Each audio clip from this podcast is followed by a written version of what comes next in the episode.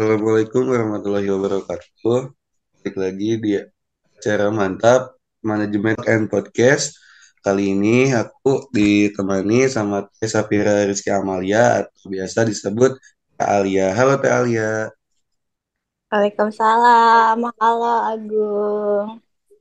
Gimana kabarnya? Alhamdulillah sehat baik. Agung gimana kabarnya? Alhamdulillah juga. Jadi eh, di sesi kali ini kita mau ngebahas tentang bagaimana sih kiat magang di kampus Merdeka. Terus juga ngobrolin juga nih pengalaman Teteh selama mengikuti program di kampus Merdeka gitu. Eh, eh langsung aja kali ya. Eh, mulai dari pertanyaan pertama nih. Eh, mungkin banyaknya yang masih bingung gitu, masih bertanya-tanya juga. Kampus Merdeka tuh apa sih gitu. Nah, terus eh, ikut program apa aja nih di nggak belum ke situ apa sih gitu penjelasan kait tentang kampus Merdeka? Terus ada apa aja program di dalamnya gitu? Nggak, boleh dijawab. Iya, jadi eh, setahu aku Kampus Merdeka itu adalah salah satu program dari Kem- dari Menteri kita untuk mahasiswa seluruh Indonesia, mau itu PTN atau PTS yang dinaungi sama Kemendikbudristek. Itu semuanya bisa Hmm. ikut eh, program Kampus Merdeka. Nah, di Kampus Merdeka ini ada beberapa program. Ada pertukaran pelajar dalam negeri, pertukaran pelajar luar negeri, ada juga wira mahasiswa yang wirausaha. Terus eh, Mhm. ada studi independen sama magang. Nah, setahu aku tujuan Kampus Merdeka ini tuh untuk eh, nambah pengetahuan mahasiswa biar eh, gak cuma tentang gak cuma belajarnya di bangku kuliah gitu, tapi bisa ngerasain banyak hal, banyak pengalaman, biar nanti Mhm. eh, lulus tuh bisa bisa lebih siap menghadapi dunia yang sebenarnya gitu. Iya sih banyak juga ya program yang ditawarin dari program kampus Merdeka ini nah Ya, ngomong-ngomong nih tadi eh, nyinggung juga kan eh, studi independen sama magang nah bedanya tuh apa sih Talia antara iya, studi independen sama magang gitu iya. Kebetulan eh, dua-duanya aku pernah ya eh, ngikutin studi independen di batch Hmm. 3 dan magang di batch 4 ini yang sekarang. Perbedaan yang aku rasain kalau studi independen tuh kita lebih banyak belajar. Maksudnya belajar kayak kuliah gitu, kita eh, duduk, ada yang ngasih materi gitu. Bedanya sama kuliah ya banyak project-project kayak ada case-nya gitu loh yang nanti kita eh, kerjain. Jadi bukan sekedar ngerjain tugas gitu, tapi kita harus buat sesuatu dari selama ini kita udah belajar di studi independen. Sementara kalau magang, eh, aku kan magangnya di Bluebird Group ya. Jadi kalau mag Mhm. kalau aku magang tuh lebih banyak prakteknya, jadi lebih banyak eh, ngikutin meeting, gimana problem solving, terus eh, komunikasi gitunya. Lebih banyak praktek-praktek yang apa ya yang di dunia kerja tuh oh kayak gini ya gitu. Oke, oke. Ternyata emang eh, apa sih kalau magang tuh dia lebih kerja lapangan ya teh ya, Iya, jadi langsung, mm, jadi langsung gitu. iya Oke, learning oke. by doing lah kalau magang gitu. Oh, iya iya iya. Nah, eh, alasannya gimana untuk memilih program studi independen di batch 3 dan magang di batch 4? Apa topik atau posisi yang teteh pilih gitu? Iya, eh, pas semester 5 kan aku ikutan studi independen. Jadi awalnya Mhm, emang sebenarnya tuh aku pengennya magang dari semester 5 tuh. mhm, Udah apply-apply juga, cuma ya mungkin belum rezeki ya. mhm. Rezekinya di studi independen gitu.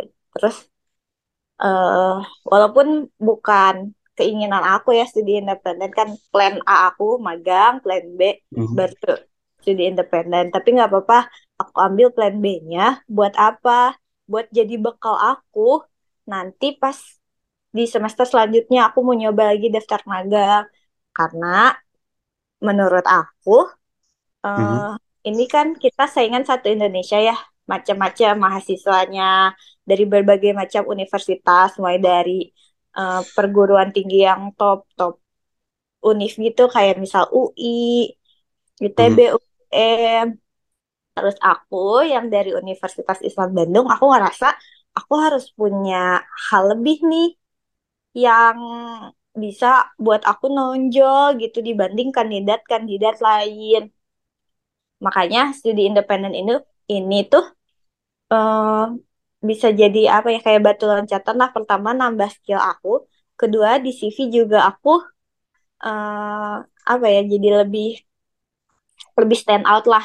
Karena Mhm. aku kan studi independennya di Amati Indonesia, topik yang aku ambil eh, Digital Innovation for Sustainable Tourism gitu. Itu topik yang aku ambil. Nah, pas di magang selanjutnya di semester selanjutnya kan aku magang Mhm. aku juga apply ke banyak banyak banget kayak banyak banget yang yang aku apply lah gitu magang Iya, Ya, pokoknya iya.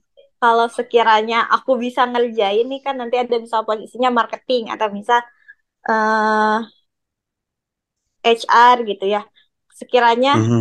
jurusan sama manajemen dan aku bisa ngejalaninnya eh, aku apply Mhm. kayak di, yang di Bandung itu semua aku apply aku nggak mandang ini perusahaan apa perusahaan apa yang penting aku apply terus aku juga Iya. eh, nyobalah kayak ah ya udahlah gitu coba kita ke Jakarta nah aku apply juga tuh semua yang di Jakarta tapi aku pilihnya Jakartanya yang Jakarta Selatan gitu itu aku apply karena eh, perbedaannya tuh perbedaan lowongannya tuh eh, jomplang banget gitu kalau nggak salah nih ya di Bandung tuh tiga ratus Mhm. posisi Mhm. Sementara di Jakarta itu seribuan posisi. Itu kan jomplang banget ya gitu. Iya. Dan di Bandung gitu. 300 posisi kan nggak nggak semuanya aku apply ya. Karena kan Eh, ada yang misal itu tuh jurusannya eh, misal kriterianya tuh jurusannya tuh misal teknik, teknik informatika yang gitu-gitu kan aku tidak qualify gitu. Nah, aku apply apply apply Eh, beberapa kali aku interview, tes ini, interview lagi, tes ini lagi, interview, tes, tes, tes, tes gitu aja. Eh, terus akhirnya ini Bluebird yang nawarin offering ke aku tuh. Oke. Jadi eh ya jadi banyak juga ya gitu eh perjuangan Ted gitu. Dalam memilih magang ini apalagi di batch 4 ini ya gitu. Kan dia udah dijelasin ya gitu eh, tentang mungkin salah satunya itu studi independen gitu ya mulai dari mungkin samaannya mirip-mirip ya cuman lebih banyak project di, di dalam sana gitu. Nah, dari hasil studi independen yang kita ikutin di batch 3 nih. Nah, pasti hasil yang didapat gitu. Sebelum kita ngobrolin tentang magang yang ada di batch 4 ini. ya, hal yang aku dapat dari studi independen, ya aku banyak belajar eh, soft skill soft skill lah terkait digitalisasi Jadi aku juga ngebantu sebuah jadi di studi independen ini, aku ngebantu uh, sebuah desa, des namanya Desa Beranjang, buat ngebantu UMKM-nya agar lebih bisa digital gitu. Jadi kita ngebuat web untuk Mhm. ngebantu UMKM UMKM di Desa Beranjang. Jadi yang mereka awalnya uh, ngejualin dari mulut ke mulut, dari rumah ke rumah. Mereka Mhm. sekarang bisa pakai website ini biar eh, target marketnya bisa lebih luas gitu. Kenapa aku dan teman-teman aku waktu itu memutuskan untuk oh ya udah deh kita coba bikin web karena kita udah interview lebih dari 10 UMKM di Desa Beranjang untuk dijadiin sampel nih apa sih kesulitan mereka, apa sih yang mereka pengenin. Nah, dari situ kita ngambil kesimpulan bahwa oh kayaknya untuk bikin website ngebantu UMKM di Desa Beranjang itu tuh yang mereka butuhin gitu. Iya, iya. Oh, oke oke. Nah, kan eh, setelah dari dari studi independen di batch 3 kan Teteh langsung nih pegang di salah satu perusahaan di kota Jakarta. Eh, Jakarta Selatan ya Bluebird Ya, berarti. Nah, duka duka yang dirasain nih gitu selama magang di Bluebird Group dengan posisi Project Management Officer gitu. iya. Benar banget ya posisi aku Project Management Officer Spesialis gitu. Suka dukanya kita mulai dari dukanya dulu kali ya. Aku kan dari Bandung nih ke Jakarta. Otomatis ya pasti bakal banyak beda culture-nya lah. Kan di Bandung aku tinggal sama orang tua, di Jakarta aku ngekos. Terus eh FYI di Bluebird itu aku satu divisi yang intern tuh ada enam orang. Limanya tuh orang Jakarta semua. Aku doang yang dari luar Jakarta, dari Bandung gitu. Jadi aku harus adaptasi nih sama teman-teman magangnya gitu. Belum lagi sama eh, teman sama kakak-kakak yang di Bluebird ini. Jadi jadi yang daftar ke Bluebird itu ada 13.000 orang. Tapi yang keterima itu cuma 54. Nah, alhamdulillah aku tergabung dari 54 orang ini yang kepilih bisa magang di Bluebird. Jujur aku juga kaget sih pas kayak, Hah, sebanyak itu ya. Terus kayak Mhm. aku aku bisa lolos nih Ya. dari ribuan orang ini gitu ya. Kalau mungkin udah kalau udah rezeki mah ya ada aja gitu ya jalannya. Udah gitu aku ditempatin di divisi STO. STO itu transformasi strategi. Jadi strategi transformasi strategi transformation office. Nah, di divisi itu di divisi itu tuh jadi kan eh, kita tahu lah Bluebird itu eh, ada tergeserkan lah agak tergeser oleh startup-startup di bidang transportasi lainnya. Nah, divisi ini tuh baru dibuat di tahun 2019 untuk mengejar keterbelakangannya gitu. Jadi di divisi di, di divisi aku tuh eh, munculin banyak program lah, misal kayak solar panel, terus eh, logistik. Jadi Bluebird tuh sekarang nggak cuma bisa nganterin orang, tapi logistiknya juga bisa. Terus Oh, ya, terus aplikasi. Jadi bukan kita sih yang ngedevelop aplikasinya, itu ada bagian IT-nya, tapi kita lah yang menginisiasikan, yang menjadi eh, penanggung jawab gitu untuk terus meng, meng- membuat aplikasi dan di-upgrade gitu aplikasinya. Jadi nggak cuma eh, buat aja, tapi kita ada versi berapanya, versi berapanya. Karena ya. kita ngikutin keterbutuhan pengemudi dan konsumen, mereka butuhnya apa, apa yang harus diimprove. Nah, itu juga eh, divisi kita yang megang gitu. Jadi buat kalian nih yang belum download aplikasi MyBibi, boleh tuh di-download ya. Oke, Kalau oke. ya, kalau dulu kan kayak naik taksi takut Hmm? argonya naik banget kan karena macet atau gimana. Nah, kalau kita order via aplikasi, itu tuh ada fixed price-nya. Jadi ya kalau kita order by fixed price itu, ya tetap harganya segitu gitu. Kayak kita order lewat uh, aplikasi lain gitu ya. Yang Ya. oh eh, harganya segitu ya udah segitu. Nah, kalau ordernya by app harganya nggak akan pakai Argo gitu.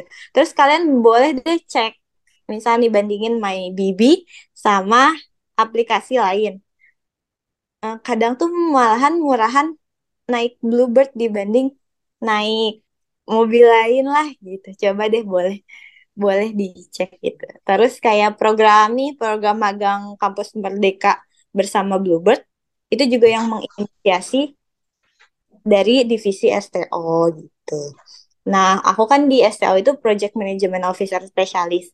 Jadi aku kalau simpelnya mah manajer proyek lah aku teh gitu. Jadi aku gimana caranya uh, aku bisa ngehandle sebuah project, Hmm, menginisiasi sebuah project, terus aku pastiin Ya. timelinenya sesuai. Aku pastiin aku juga um, mastiin semua stakeholder tuh puas dan berjalan dengan lancar. Gak cuma aku uh, koordinasi misal sama IT-nya atau sama operation-nya, tapi aku juga harus uh, berkomunikasi juga gitu sama stakeholder yang lain, kayak misal direksi, um, general manajernya, kayak gitu. Nah, kalau di STO sendiri itu banyaknya uh, yang udah expert gitu. Jadi jarang yang fresh graduate. Kalaupun dia fresh graduate, misal sebelumnya dia magang di Shopee gitu. Mhm. Jadi ada apa ya?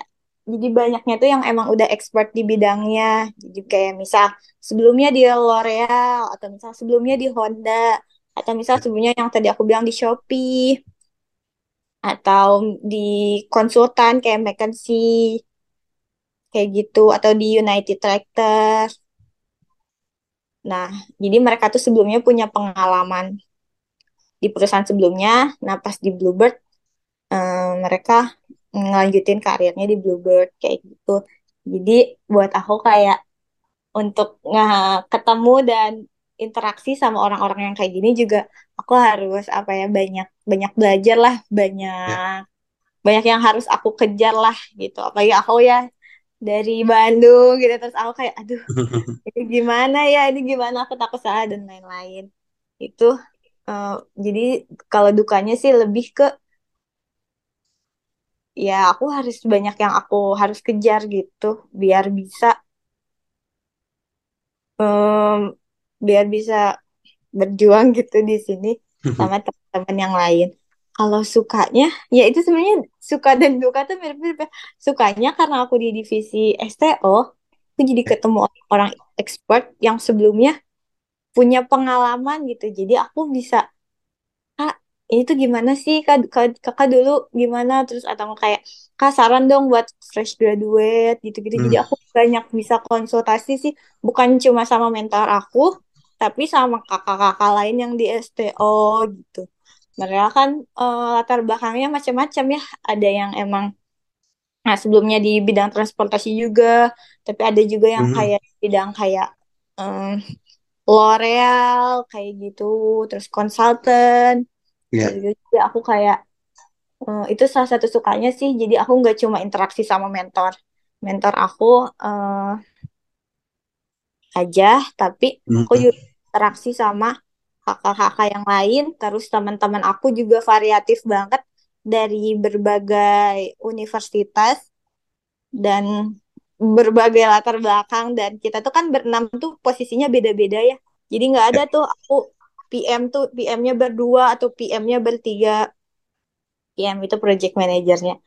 Enggak, jadi kayak kita tuh berenam beda-beda. Aku PM, ada produk, ada logistik analis, ada business intelligence, ada business management spesialis. Jadi banyak eh, posisinya. Jadi aku juga bisa saling belajar sama teman-teman aku gitu.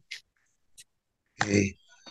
Soalnya kan kita tahu gitu kalau misalkan perusahaan Bluebird ini kan emang udah lama bergerak juga kan di bidang eh, jasa transportasi gitu yang ada di Indonesia. Nah, juga eh, mungkin teteh juga pernah nggak sih gitu ngerasain nih dari eh, mungkin sebelumnya juga kalian ini pasti memiliki pengalaman yang kita bilang lumayan cukup banyak lah gitu ya, apalagi pernah mengikuti eh, Dan nah, waktu masuk ke magang nih, pertama magang tuh dari perusahaan besar yang di, yang di mana notabene banyak juga nih orang-orang yang eh, luar biasa gitu ya. Banyak banyak juga orang yang memiliki pengalaman, banyak memiliki skill. Terutama kan kata Talia tadi kan ada juga nih orang yang sebelumnya pernah mengikuti magang di beberapa perusahaan juga gitu kan, kayak Shopee dan lain sebagainya.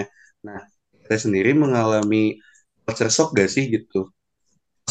eh, pertama kali masuk nih gitu, pertama kali mengenal orang-orang di dalam perusahaannya gitu, atau teman-teman teteh gitu di dalamnya gitu. Eh, mengalami apa tadi?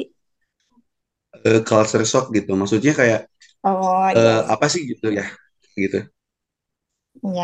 Culture shock iyalah. Pertama dari bahasa. Itu sih dari bahasa. Terus karena aku Sunda sendiri nih, padahal kalau aku ngerasanya aku nggak yang bahasa Sunda. Aku kan sebenarnya nggak yang Sunda-Sunda banget. Walaupun aku mungkin karena logat atau intonasi gitu. Jadi aku tuh em, Sundanya tuh kelihatan banget gitu. Sebenarnya nggak apa-apa gitu. Cuma kalau misalnya presentasi eh, kan sifatnya formal ya.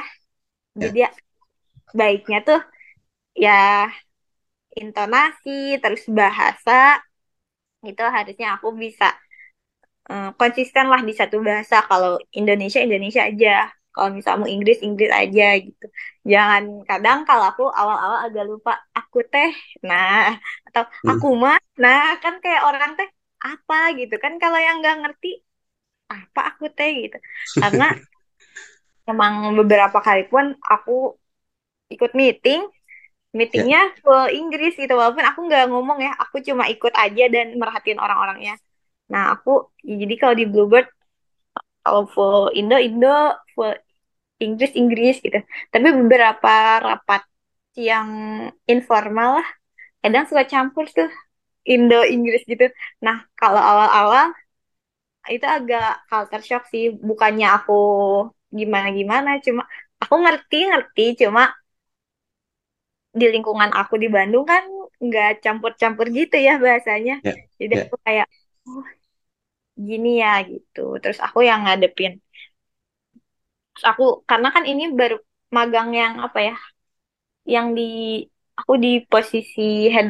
Jadi sebelumnya aku juga pernah magang, Mhm, tapi bukan di head office. Nah, sementara aku sekarang di head office gitu. Itu perbedaan yang sangat besar lah gimana aku di head office ketemu berbagai macam orang, berbagai macam posisi. ya, Nah, itu sih aku harus menyesuaikan gimana caranya ngobrol sama GM atau sama chiefnya atau mhm, sama senior manajernya gitu atau sama kakak-kakak yang lain. Tapi overall eh, STO itu aku ngerasa di divisi strategi transformation office itu pada baik, pada baik terus.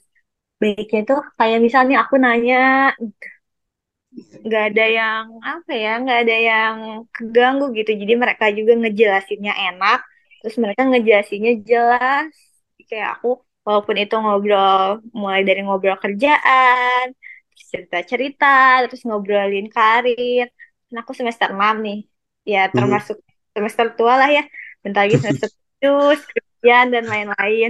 Aku juga agak deg-degan gitu. Nanti aduh gimana sih fresh graduate tuh? Jadi fresh graduate itu gimana? Makanya aku suka minta saran lah dari mereka. Saran dong buat fresh graduate gimana ya? Aku harus gimana? Terus gimana ya? Hmm, aku nih kan sekarang semester 6 aku mending nanti setelah dari sini aku mending milih magang lagi atau aku ambil kursus atau gimana gitu. Jadi mereka suka ngasih ah baiknya gini baiknya gitu gitu. Mereka juga nggak mereka tuh detail gitu orangnya. Jadi mhm. nggak cuma ngasih saran aja misal oh ya udah magang. Tapi mereka tuh ngarahin kayak misal magang kamu kan jurusannya ini kamu sukanya ini boleh nih dicoba gini gini gini. Gitu. Jadi aku senang sih dan bersyukur gitu Eh, aku bisa magang di Bluebird Group eh, yang secara usia perusahaannya juga itu udah 51 tahun ya pas ini baru ulang tahun nih Bluebird tuh. Iya, jadi eh, nggak gampang gitu buat sebuah perusahaan bisa bertahan gitu ngelewatin setiap tahunnya sampai sekarang di usia 51 tahun. Banyak lah eh, karena aku in sebelum keterima aku kan interview ya, interview Bluebird jadi aku eh, cari tahu lah background perusahaannya. 50 tahun gitu ya. Mereka ngelewatin banyak hal sampai sekarang bisa tetap bertahan. Itu tuh sebuah pencapaian yang besar lah. Gak cuma bertahan aja, tapi eh, Bluebird itu terus ber- berinovasi. Mulai kan awalnya cuma Bluebird, sekarang ada Silverbird, Golden Bird, Big Bird, City Trans, Iron Bird, Logistik, dan pastinya Bluebird akan terus berinovasi. Gitu, Guru.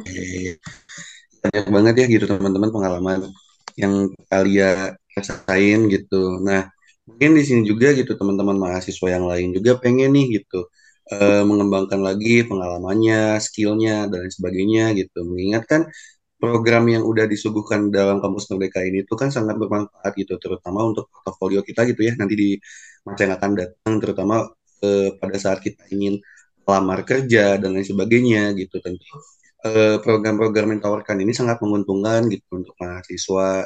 Di mana kan kalian juga nih salah satunya eh, bisa berkenalan dengan banyak orang, terus bisa eh, berkenalan lagi nih dengan ilmu-ilmu yang baru dan juga banyak bercengkrama sama orang-orang hebat gitu. Apalagi kan kalian juga secara sekarang magang nih gitu di perusahaan yang notabene tuh besar lah gitu ya dan cukup lama juga gitu yaitu Bluebird. Nah, di sini mungkin teman-teman mahasiswa lain juga gitu teh eh, pengen nih gitu ikut gimana sih caranya gitu supaya aku bisa eh, mengikuti studi independen gitu atau magang juga gitu. Nah, apa sih gitu langkah-langkah yang harus eh, dilalui gitu. Terus apa aja nih persyaratannya gitu agar bisa mengikuti magang sama studi independen yang bersertifikat gitu.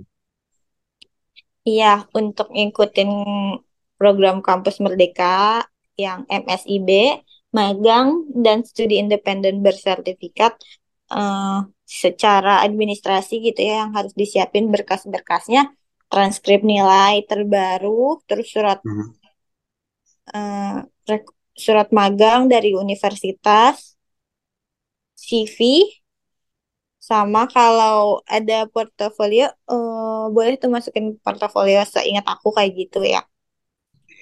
Nah, untuk yang paling diperhatiin, nah terus minimal IPK-nya tuh tiga, kalau nggak salah ya. Jadi kalau kalian tiga ke atas itu aman lah. Tapi eh, kalau aku boleh saran nih, Ya.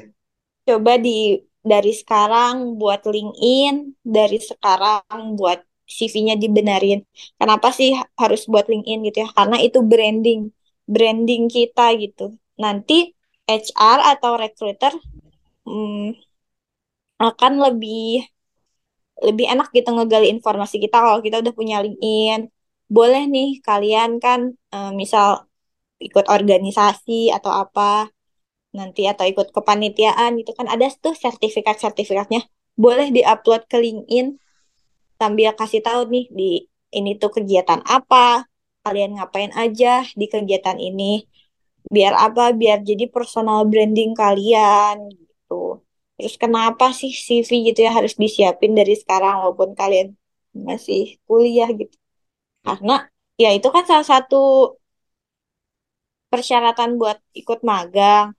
Nah, itu juga yang bakal jadi bahan pertimbangan gitu dari HR atau recruiter terkait kalian gitu.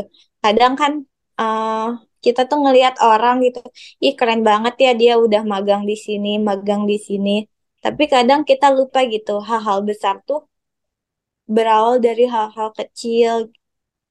Kayak misal aku bisa magang karena mungkin di CV aku kan aku ikut beberapa kepanitiaan, aku Ya. juga organisasi, aku juga ikut studi independen, aku juga ikut pertukaran mahasiswa gitu. Apalagi kalau misal kalian nih senang ikutan lomba, itu juga oke banget tuh. Kalau misalnya kalian senang-senang Hmm. ikutan lomba itu. Jadi kalau menurut aku yang harus disiapin ya apalagi mungkin kalian mm, masih semester 2 gitu, masih awal-awal, boleh tuh disiapin eh, karirnya lah gitu. Jadi jangan nyiapin karir tuh nanti setelah Ya. lulus nggak dari sekarang. Mulainya dari mana? Dari hal-hal kecil. Ikutan kepanitiaan, ikutan organisasi, ikutan magang juga nggak apa-apa. Nggak perlu yang kayak ah orang lain magang tuh di perusahaan gede, kita juga harus di perusahaan gede. Iya emang benar, tapi kita coba mulai dari hal-hal kecil gitu.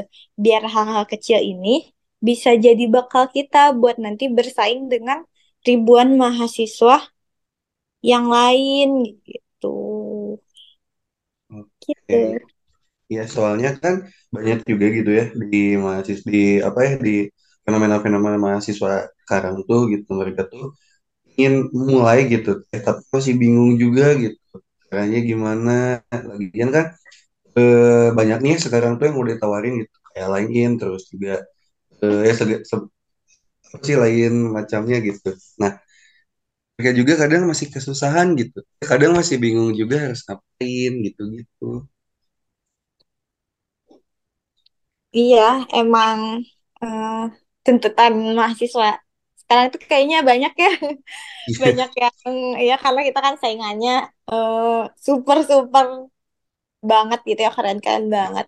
Bahkan teman aku aja, teman divisi aku sesama magang, dia semester 8 di UI, tapi dia masih ikutan lomba, ikutan lomba kayak wah, ini orang ambis banget gitu. Saya gitu. Cuma ya pertama ya bolehlah kita lihat orang lain gimana tapi kita juga harus tahu gitu kapasitas kita gimana.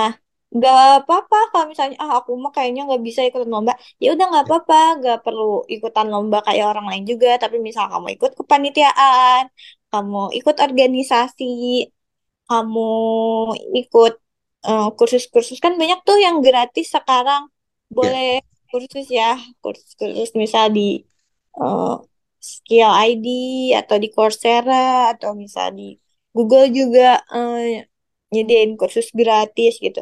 Nah, sertifikatnya itu boleh dimasukin di CV dan dimasukin juga di LinkedIn-nya gitu. Untuk informasi-informasi ya emang sih bingung gitu ya harus mulai dari mana.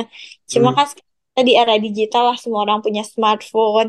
Apalagi sekarang TikTok lagi hype banget gitu ya. Nah di situ banyak informasi sih.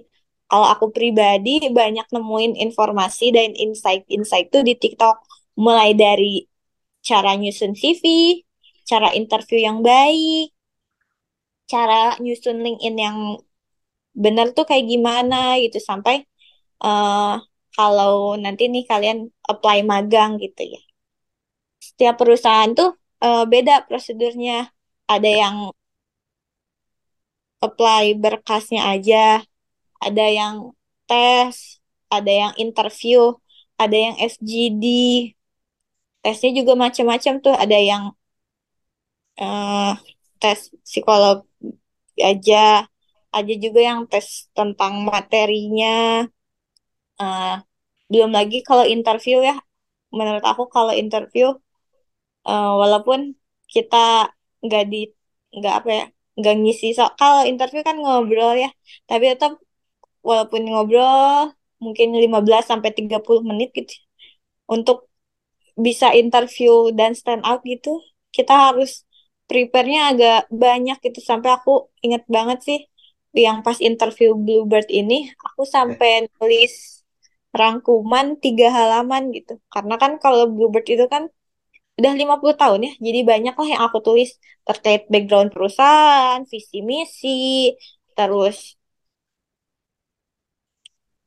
eh, produk-produknya. Itu yang harus aku pelajarin, yang aku hafalin, biar nanti pas interview aku stand out lah. Nggak cuma tentang Bluebird-nya, tapi aku juga harus belajar tentang posisi akunya. PM tuh ngapain sih gitu. Itu jadi yang apa ya, ya emang banyak yang harus dikejar, cuma nggak apa-apa kok pelan-pelan aja. Yang penting mah terus gerak gitu. Dan mulai dari hal kecil itu sih. jangan lupa gitu jangan sampai kayak kita ngelihat orang wih keren ya dia magang balik lagi keren ya dia magang di perusahaan gede gitu kadang kita lupa gitu hal-hal besar tuh diawalin dari hal kecil jadi mungkin buat kalian yang sekarang ngerasa aduh capek ih capek gitu tenang itu tuh bakal terbayar kok. Nanti tuh bakal terbayar.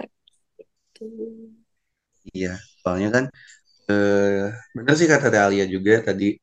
Gimana tuh kan sekarang tuh udah banyak ya gitu orang-orang yang di TikTok gitu atau enggak di media sosial mana pun yang udah sih gitu tips and trick gitu bagaimana kayak cara eh, membuat CV yang benar. Terus juga kan ada juga nih aku suka nonton juga nih eh, kayak bagaimana sih gitu kita eh, supaya bisa menjawab pertanyaan saat interview gitu dengan yang baik dan benar lah gitu dan sebagainya. Nah yang kayak gitu-gitu juga teman-teman juga boleh nih di- mulai di save gitu. Jangan, jangan sampai nunggu ah aja lah gitu nunggu lulus toh sekarang kan masih kuliah gitu nggak terlalu kepake juga gitu kan siapa tahu juga teman-teman di sini tuh dapat apa ya dapat rezeki lah gitu untuk bisa ikuti program magang atau ya minimal studi independen gitu. Nah ilmu-ilmu yang kayak gitu tuh bakal terpakai juga gitu ya Talia. Nggak nggak harus nunggu harus nunggu ah nanti aja lah gitu. Pas udah lulus mau ngapain eh, kerjaan gitu ya, mau ngapain CV gitu. Nanti baru aku tonton gitu. Iya gitu bener aja.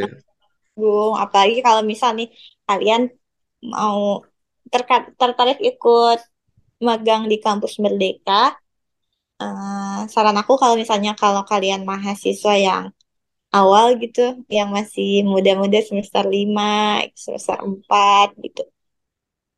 Coba dulu aja nggak apa-apa magang gitu. Apply apply apply. Tapi jangan nutup opportunity buat hal lain kayak misal studi independen. Kayak gitu Hmm. jangan nutup opportunity lah. Kalau kalian rezekinya di studi independen kalau menurut aku ambil dulu aja gitu. Nanti hal ini bisa jadi bakal buat eh, semester selanjutnya kalian nyobain magang Terus buat saran dari aku lagi, kalau emang magangnya mau kampus Merdeka, nanti kan uh, pantengin aja IG-nya. Itu suka ada timeline terkait open recruitment, terus uh, pengumumannya kapan, terus onboardnya tuh kapan. Nah, saran aku, walaupun misal open recruitmentnya tuh misal dua minggu gitu ya, kalian jangan Mhm. mepet-mepet di akhir. Kalau bisa tuh dari awal berkas udah oke, langsung apply, apply, apply, apply. Karena perusahaan juga kita harus lihat gitu dari eh, posisi perusahaan. Mereka kan eh, banyak tuh yang minat magang tuh kan sekarang lagi tinggi-tingginya. Apalagi kalau di perusahaan-perusahaan besar gitu. Mereka juga kan butuh waktu buat menyeleksi mahasiswa, seleksi CV-nya, terus stalk LinkedIn-nya mungkin. Ya, Mereka kan pasti butuh waktu ya. Kalau kita makin cepat apply, kita juga punya kesempatan makin cepat interview. Kalau kita makin cepat nih eh, in- selesai nih interview, nanti juga Mhm. kita makin cepat juga nih kesempatan kita buat dapat offeringnya ya, kayak gitu. Karena ya aku ngalamin juga lah apalagi di batch 4 ini ya agak apa ya agak hektik aja itu aku apply sana sini terus interview sana sini, tes sana sini, terus aku kan masuk grup Telegram unofficial kampus Merdekanya. Terus aku ya, ngeliat orang udah offering, udah dapet offering di perusahaan ini, perusahaan ini, tapi aku belum gitu. Aku jadi kayak, aduh, aku bisa magang nggak ya semester ini, bisa magang nggak ya gitu. Ya alhamdulillahnya di di Februari awal, ya Februari awal lah, aku udah dapat offering gitu. Karena kan penutupannya tuh di Februari tengah. Aku ah, udah tenang lah, udah ya, dapat offering gitu. ya. Eh, mungkin pertanyaan dari aku deh teh yang terakhir nih. Apa sih saran atau tips yang mau teteh berikan ke teman-teman mahasiswa, terutama buat mahasiswa-mahasiswa yang masih belum ini lagi, teteh masih belum tertarik, gitu. masih belum ngeh gitu dengan benefit yang didapetin gitu dari eh, MSIB ini untuk ikuti program kampus Merdeka gitu. Jadi tips gitu dan saran dan lain sebagainya gitu. Kalau menurut aku, eh, kalian harus nentuin gitu, kalian mau jadi apa. Ya nggak harus tahu spesifik juga sih. Misal mau kerja di di Bluebird posisi project manager, nggak nggak Hmm. harus spesifik juga lah. Cuma kayak kalian ha- harus tahu nih gambarannya tuh kira-kira pengennya di perusahaan apa gitu. Atau misal ah saya nggak kerja kantoran gitu, saya mau bikin bisnis.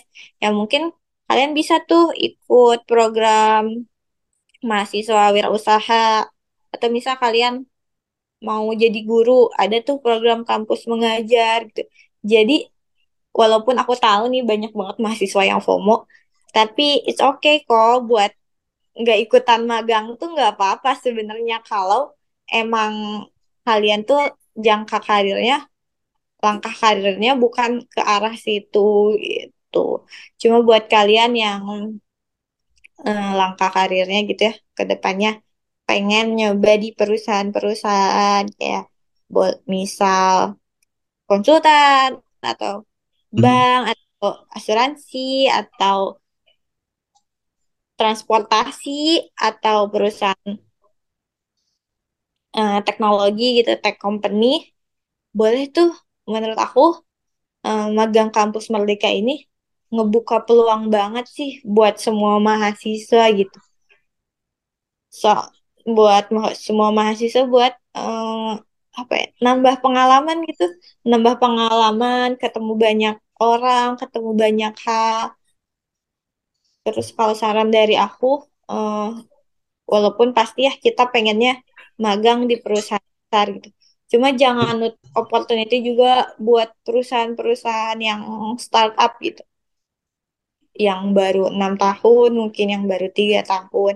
Karena kan nanti di web kampus Merdeka tuh banyak banget ya perusahaannya macam-macam mulai dari startup sampai yang big company, top company dan dari berbagai ada BUMN juga gitu. Banyak banget gitu. Nah, kalian jangan nutup opportunity lah. Ambil aja lah opportunity yang ada. Cuma kalau saran dari aku sih, kalau bisa di eh, perusahaan yang yang udah besar gitu, yang udah besar dan kaliannya di head office. Jangan jangan di di cabangnya gitu. Usahain kalau kalian bisa di head office-nya biar ya biar bisa ketemu banyak orang, biar bisa ketemu banyak orang di level yang beda-beda gitu. Mulai dari kayak aku nih di Bluebird, aku ketemu CEO-nya, aku ketemu chief of strateginya, ketemu chief of operationalnya, chief of marketingnya. Aku juga ngobrol banyak sama general manajernya, aku juga ngobrol banyak sama senior manajernya. Terus posisi-posisi lain juga kayak ngobrol tuh sama data analisnya, sponsor strategiknya, sponsorshipnya, produknya gitu. Jadi aku bisa ketemu banyak orang lah dan ngambil pelajaran juga nih dari setiap orang yang aku temuin gitu. Oke. Nah, itu teman-teman eh, cerita eh, dari Italia gitu tentang pengalaman dia selama mengikuti MSB, MSIB ini gitu ya. Banyak banget nih gitu benefit-benefit yang dapetin gitu selama mengikuti program yang telah disuguhkan oleh pemerintah ini gitu. Pertama dari cerita-cerita Talia tadi gitu ya. Nah, bisa menambah wawasan baru, bisa berkenalan juga dan juga bisa melebarkan relasi gitu. Tentunya teman-teman juga gitu harus memiliki skill dan juga bakat yang mumpuni gitu ya. Aku setuju banget nih gitu tadi eh, apa yang dikata apa yang diucapkan gitu sama Talia gitu bahwasanya semua hal itu berawal dari hal kecil gitu. Nah, apa pun itu gitu. Eh, intinya apa ya gitu apa yang kamu tanam gitu. Nah, itu apa yang kamu tuai lah gitu. Ya, Teh, ya. Ya benar. Nah, oke.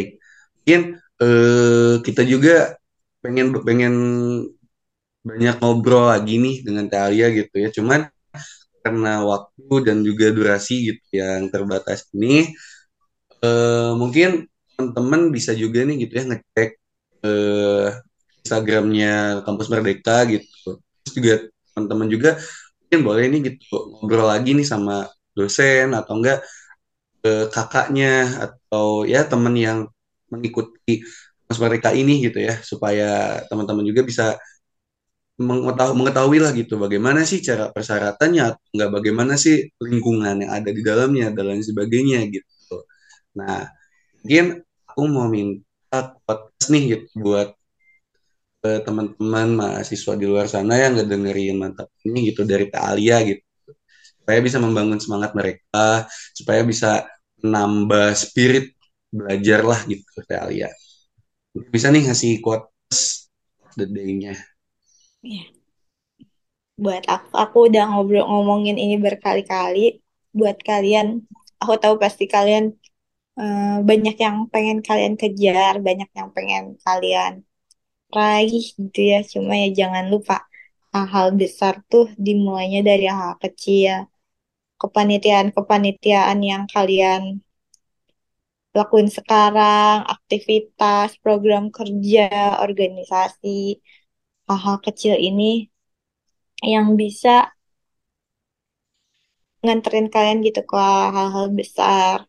Jangan lupa juga doanya, restu orang tuanya juga itu Ya, penting itu buat eh, kalian mm, mencapai hal besar kalian. Terus buat nih, ya, tadi kan manajemen talk and podcast ini salah satu aktivitas aktivitas dari Medinfo ya, media informasi. Aku yakin banget nih anak-anak Medinfo pasti udah keren-keren banget. Banyak pro- produk-produk yang udah mereka hasilin. Mulai dari feeds Instagram, TikTok, atau Reels. Termasuk ini podcast. Nah, untuk teman-teman Medinfo, sayang banget kalau misalnya hal-hal kayak gini gak kalian buat portofolionya. Jadi saran dari aku nih untuk anak khususnya nih buat anak-anak Medinfo, yuk mumpung kalian punya udah ngasilin banyak produk, yuk dibuat portofolionya dari sekarang gitu. Nyicil dulu aja yang udah kalian buat nih. Eh, jangan ngerasa ah dah aku mah cuma kayak gini doang. Ya nggak apa-apa, dibuat aja gitu. Apalagi kalau misal kalian jangka karirnya emang pengen jadi eh, sosial media spesialis atau konten kreator di mana di perusahaan mana gitu. Nah, portofolio ini tuh bakal ngebantu kalian banget tuh. Soalnya eh, kayak aku di Bluebird nih, teman aku tuh ada yang dia di posisi marketing kan. Nah, ya gitu, dia jadinya konten creator Bluebird. Jadi kalau kalian misal lihat TikTok Bluebird sekarang, itu tuh semuanya tuh eh, idenya tuh dari anak-anak magang itu. Nah, itu juga lah yang bisa jadi apa ya nilai plus kalian lah kalau kalian punya portofolio itu. Kalau aku sih karena kebetulan aku nggak punya portofolio, dan itu bukan bidang kerja yang aku pilih jadi aku nggak punya aku nggak nggak masukin portofolio itu sih pas aku ikut eh, kampus Merdeka. Karena kan kalau aku lebih ke eh, manajemennya yang kayak marketing tapi bukan di konten kreatornya kayak marketing analisnya. Terus ya kayak gini project management terus bisnis manajemen eh, bisnis development. Kalau aku kan lebih kayak gitu ya. Cuma buat kalian-kalian nih yang anak khususnya nih anak-anak med info yang udah setiap bulannya bikin karya ini upload konten ini gitu. Nah itu dibuat nih portofolionya. Itu aku yakin sih bakal ngebantu banget buat kalian eh, nantinya kerja ataupun apply magang di kampus Merdeka. Semangat Oke, makasih Talia udah berbagi pengalaman dan ilmunya dan ilmuwan man- mantap kali ini. makasih juga Agung dan teman-teman mantap semua Oke teman-teman, mungkin itu aja eh, mungkin banyak ya gitu yang kita dapetin gitu, yang kita bisa gitu dari mantap episode kali ini. Nah, semoga bisa menjadi ilmu baru buat kalian, bisa menambah wawasan juga, dan juga bisa menambah ketertarikan kalian nih gitu, dan menemukan passion kalian. Terutama buat teman-teman yang masih bingung juga gitu. Nah, nantiin um, narasumber-narasumber keren lainnya di Mantap, makanya stay tune, jangan lupa dengarkan terus di Spotify dan juga lihat nih cuplikan-cuplikannya di media sosial Himan. Nah, aku Agung Nurrahman Wibowo pamit undur diri bersama Teh Fira Rizka Amalia atau. Bila topik walidaya, wassalamualaikum warahmatullahi wabarakatuh.